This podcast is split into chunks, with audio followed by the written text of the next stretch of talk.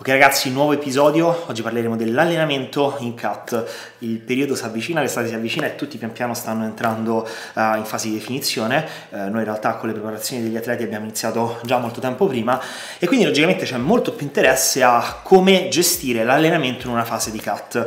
Uh, ho già dedicato dei video in merito, però come si suol dire repetita Juvent e soprattutto facendo video sulla stessa tematica a distanza di anni potete anche vedere come il mio pensiero, in base all'esperienza che eh, fortunatamente riesco a accumulare eh, si evolve o non si evolve, quindi rimango su certe certezze oppure cambio idea su alcune cose. Quindi secondo me è molto interessante il discorso di riproporre alcuni video e eh, fare una specie di seconda edizione 2.0. Quindi detto questo, eh, saltiamo direttamente sul tema, ok? Sull'episodio. Allora, due punti da cui partire quando si va a parlare dell'allenamento in cut. Il primo è che quando parliamo di una fase di definizione tutto quello che eh, io ho sempre spiegato riguardo al bodybuilding, riguardo all'allenamento, eccetera, si inverte. Perché questo? Perché il nostro scopo non è più quello di costruire, ma il nostro scopo è quello di raggiungere una determinata condizione, una top condition alla fine di un determinato periodo, quindi alla fine del nostro cut. Quindi che cosa succede? Che l'allenamento non ha più un'ottica di progressione, di performance e tutto il resto, quelle sono tutte cose che comunque ricerchiamo, ma non è il fine ultimo. E l'allenamento in questo senso diventa funzionale a quella che è l'alimentazione. Io ho sempre detto che l'alimentazione del bodybuilding è funzionale all'allenamento, quindi non possiamo pensare di ok, vado in massa, devo fare questo e quest'altro dal punto di vista alimentare, ma prima di tutto dobbiamo chiederci ok, come mi sto allenando? Benissimo, quello che mangio deve supportare questo tipo di allenamento, di periodizzazione, eccetera.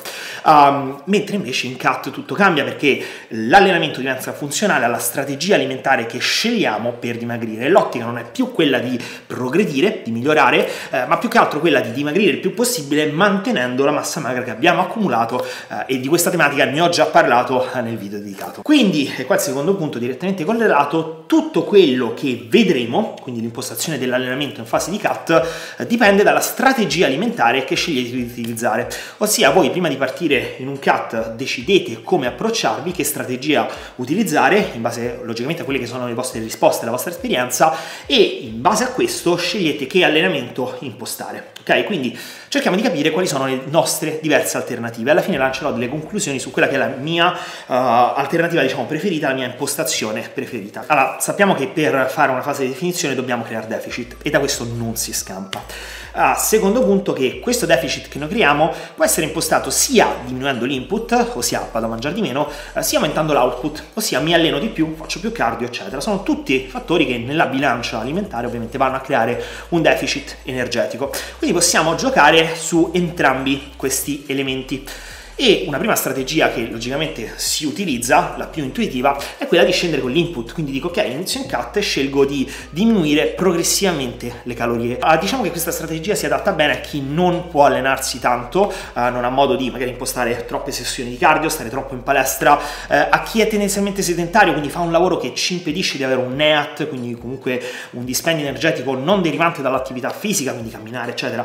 Ecco, un lavoro sedentario ovviamente tu il NEAT ce lo abbassa, quindi logicamente ovviamente la scelta che ci conviene fare è quella di diminuire l'input e è una strategia che si può utilizzare anche a chi semplicemente mal sopporta eh, allenamenti troppo voluminosi e allenamenti troppo intensi, eh, soprattutto in termini di cardio, attività cardiovascolare, ok? Quindi ci sono sia elementi organizzativi che intervengono, sia elementi di risposta, persone che rispondono meglio con una diminuzione dell'input, sia elementi poi in ultimo logicamente preferenziali, di gusti. Allora, che cosa succede? Che se io mi oriento sul diminuire progressivamente l'input calorico, allora quello che mi conviene fare da un punto di vista di allenamento è diminuire il volume e diminuire l'intensità percepita, ok? Perché questo? Perché logicamente se sto mangiando poco non riesco a spremermi più di tanto a livello proprio di effort, di quello che riesco a dare, eh, a un certo punto quando si è in depressione per input calorici bassi eh, mal si sopporta la palestra in generale, non si ha tanta voglia, non si ha quella spinta in più, quindi l'intensità percepita è inutile cercare di puntarci. Allo stesso tempo tanto tanto volume è totalmente inefficace perché andrò a fare tanto junk volume, non ho energie, non ho benzina, quindi a un certo punto in palestra mi spegnerò e continuerò continuerò a fare volume random. Quindi da un punto di vista di allenamento la variabile su cui conviene puntare, ma di nuovo non si parla di migliorare una certa variabile, più che altro orientarsi uh, e preferirla, ecco la variabile in questione è l'intensità di carico. Quindi uh, cercare di lavorare con carichi tendenzialmente elevati.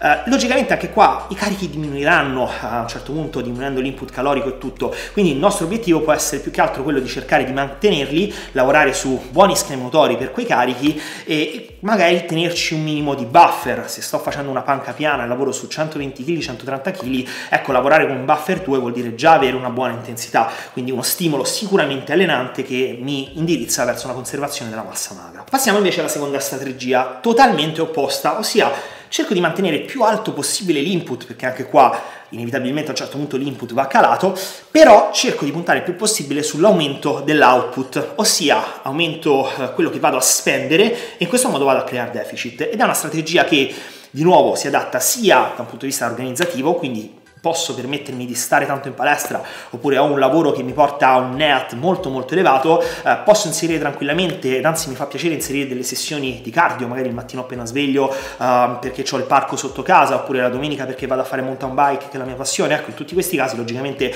scegliere di aumentare l'output energetico può essere un'ottima soluzione e ovviamente si adatta a chi vi risponde bene, nel senso che ci sono persone che tendono a sopportare molto bene lo stress di allenamento e si badi, sono tendenzialmente persone che sono molto stressate nel quotidiano. Paradossalmente paradossalmente eh, in questo caso l'allenamento funge spesso da valvola di sfogo e noi lo riscontriamo spesso. Atleti che hanno una vita tendenzialmente stressante anche a livello semplicemente mentale quindi non fisico eh, riescono a sopportare output energetici molto alti quindi tanto cardio tanto allenamento tanto volume ecco in questo caso la strategia da abbinarci da un punto di vista eh, di allenamento è innanzitutto logicamente modulare il cardio in base alle esigenze nel senso che il cardio è il primo eh, fattore su cui posso giocare per aumentare quello che è il mio dispendio energetico anche se il cardio non mi fa impazzire um, tenerlo troppo alto, nel senso che, ok, è il primo fattore su cui posso andare a pensare, però non necessariamente l'unico, ok? E non necessariamente quello preferenziale.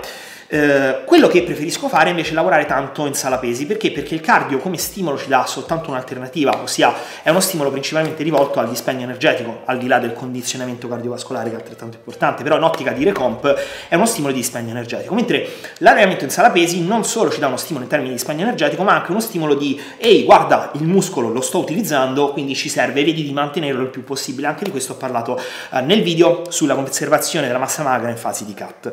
Ecco, benissimo, quindi quello che preferisco fare io è inizialmente cercare di modulare l'allenamento in modo di aumentare la richiesta energetica. Ora quindi che cosa succede? Uh, quello su cui mi piace lavorare è la densità, ma una densità che deve essere ben gestita, nel senso che non devono essere allenamenti a circuiti con pochi recuperi che vanno semplicemente a far girare il sangue, perché tanto vale in questo caso far cardio. Ok, detto questo cerchiamo di trarre un po' di conclusioni. Uh, la prima conclusione è voglio soffermarmi su quello su cui dovete in assoluto evitare, ok?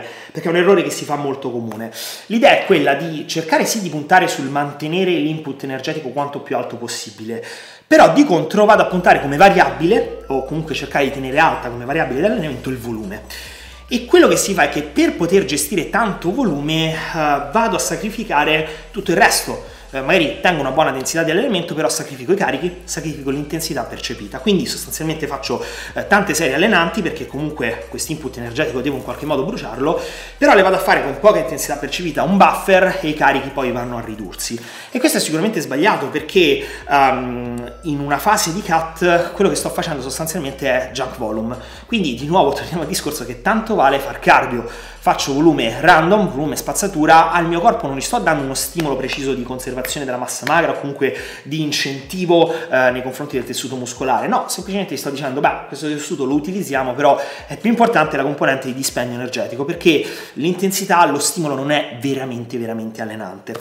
Quindi assolutamente da evitare questa combinazione. Tengo le calorie più alte possibili e per compensare faccio tanto junk volume, quindi sto 2-3 ore in palestra, faccio tanto tempo in palestra, mi alleno in buffer, faccio um, esercizi con so, degli stacchi con 10 e 10, cose che ho sicuramente visto in buffer um, e sto in palestra tanto tanto tempo. Ora, uh, mia esperienza personale, ossia come piace lavorare a me in fase di cut, in maniera assolutamente generale, quindi non è uno schema che fate così perché il cut va fatto così perché funziona, è uno schema generale su cui riflettere uh, che ho riscontrato essere molto efficace per me, ho riscontrato essere efficace nella stragrande maggioranza degli atleti, però ci sono sicuramente combinazioni migliori fatte sulla soggettività delle persone, ok?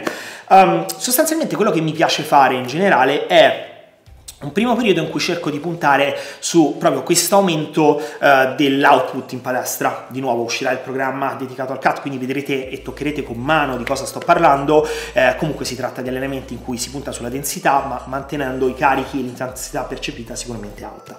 Quindi cerco di puntare su questo, magari gradualmente cerco di aumentare il volume, questa è sicuramente una cosa fattibile, accettando che magari nelle ultime fasi inizio a eh, macinare junk volume, quindi volume spazzatura perché sono cotto e in tutto questo quadro cerco di mantenere l'input più alto possibile, ovviamente andrà necessariamente a calare, quindi cerco di gestire le due cose aumentando gradualmente l'output e diminuendo l'input, ma senza orientarmi troppo sull'uno e sull'altro, ok? Quindi non faccio ore e ore di cardio, ma neanche deprimo troppo l'input energetico. E cerco di modulare questi due fattori in modo che l'atleta mi sostenga tutto il lavoro che stiamo facendo in palestra, quindi non si cuocia e al contempo però continui a dimagrirmi, ok? A un certo punto, come detto, l'atleta inizierà a fare del jump volume. Quando questo volume spazzatura inizia a diventare troppo, ovviamente qua vanno fatte delle considerazioni in base all'eventuale data della top condition che si vuole ricercare, se è una gara o se è l'uscita in spiaggia, quello che vi pare. Quando inizia a fare troppo junk volume, che cosa succede? Che tutto questo output non è più facilmente gestibile. Benissimo, diminuisco l'output, cambio strategia, quindi inizio a diminuire l'output energetico e diminuisco anche l'input. Quindi scendo su tutte e due, sempre considerando quello che è un bilanciamento, quindi non devo deprimere eh, troppo il metabolismo, neanche creare un deficit energetico troppo alto, però scendo su entrambi e che cosa succede? Che l'atleta si mangia meno, però si ritrova che ricomincia a respirare, scarica in allenamento e l'effetto che si assiste in questa fase eh, di shift, se vogliamo, è che l'atleta inizia a pulirsi d'acqua. L'avete visto nelle mail che pubblico su Instagram, quando si scarica quello stato di infiammazione che si crea, quindi quell'accumulo di acqua extracellulare che si crea per allenamenti molto intensi e ripetuti, uh, va a perdersi perché l'atleta si riposa. Quindi sostanzialmente l'aspetto che troverà un atleta che di colpo mi perderà tanti chili, sarà molto più granitico, sarà molto più duro, molto più asciutto. E da qua si può entrare in un terzo step. Se l'atleta è troppo vuoto, inizio ad aumentare soltanto i carbo e faccio sostanzialmente quella che è la reverse diet. Aumento i carbo, tengo i grassi più bassi possibili, cerco di modulare anche in questo caso l'allenamento affinché l'atleta mi mantenga quella stessa condizione, però si riempia a livello muscolare. Quindi magari faccio allenamenti eh, di pompaggio non troppo intensi, però comunque che permettano di gestire tutto il glicogeno, tutto il glucosio insomma che sta in giro, eh, di immagazzinare tanto glicogeno a livello muscolare, quindi sostanzialmente dopo questa fase la BF si mantiene identica, eh, faccio eventualmente un picking per tenere l'atleta asciutto, quindi non fargli accumulare troppa acqua extracellulare, però in compenso avrò un atleta molto più pieno, ok? Questa è una macro idea, ok? Una visione su come potete modulare tutti questi fattori, eh, quindi semplicemente rivolta a darvi degli spunti, non dovete fare esattamente quello che vi ho detto perché funziona, lo ripeto, ci sono tantissime strategie e tutto deve essere adattato alla persona, anche perché le tempistiche sono molto varie, l'organizzazione, la vita privata e tutto il resto. Quindi detto questo ragazzi spero che il video vi sia piaciuto, io vi invito ovviamente a scrivere qua sotto tutte le domande del caso e anche le vostre esperienze personali, questo è super importante perché in questo modo instauriamo il confronto a cui tanto teniamo. Ricordatevi di iscrivervi qua sulla pagina YouTube, eh, ma soprattutto su Instagram, sul quale siamo particolarmente attivi e vedere i nostri canali podcast se non avete tempo e non avete voglia di vedere mia faccia su YouTube eh, tutti questi video sono fatti anche in podcast su Spotify anche nelle principali piattaforme in assoluto quindi detto questo vi